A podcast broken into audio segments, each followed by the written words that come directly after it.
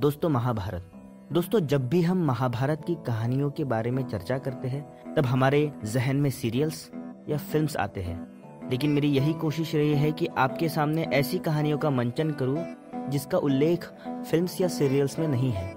मैं सौरभ ठाकरे, आपका तहे दिल से स्वागत करता हूँ कहानियाँ, किस्से, कविताएँ में। आज की कहानी महाभारत पर। कहानी का शीर्षक है, कौरव की जीत, दुर्योधन की तीन गलतियाँ। दोस्तों महाभारत मतलब कौरव और पांडवों का युद्ध, धर्म और अधर्म का युद्ध। और इस युद्ध में पांडवों की जीत हुई और कौरवों की पराजय हुई। लेकिन क्या कौरवों की भी जीत हो सकती थी? इसका जवाब हाँ है। जब भीम और दुर्योधन का द्वंद्व हुआ, उस द्वंद्व में भीम की विजय हुई, दुर्योधन की पराजय हुई। पराजय के बाद दुर्योधन जब ज़मीन पर पड़े थे, तब उनकी तीन उंगलियाँ उन्होंने भीम को दिखाई।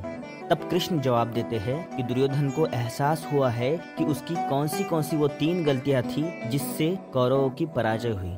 शायद वो तीन गलतियाँ वो न करता।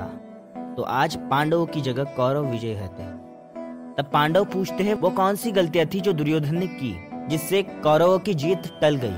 तब कृष्ण बताते हैं कि दुर्योधन ने सबसे पहले हस्तिनापुर के आसपास किला बनवाना चाहिए था, जिससे युद्ध में पांडवों की कठिनाई बढ़ जाती थी।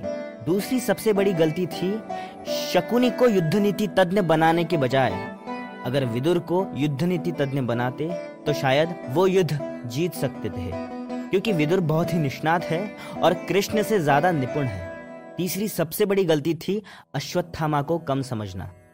भीष्म, द्रोणाचार्य या कर्ण, इनको कौरवों का सेनापति बनाने के बजाय अगर अश्वत्थामा को सेनापति बनाते तो इस युद्ध में जीत कौरवों की होती।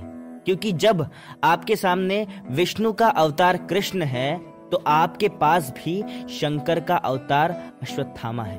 तो दोस्तों, ये थी आज की कहानी। ऐसे ही मैं आपके सामने महाभारत की, रामायण की और अलग अलग राइटर्स की कहानियाँ लेकर आऊँगा। आप सुनते रहिए सब्सक्राइब कीजिए लाइक कीजिए डाउनलोड कीजिए। धन्यवाद।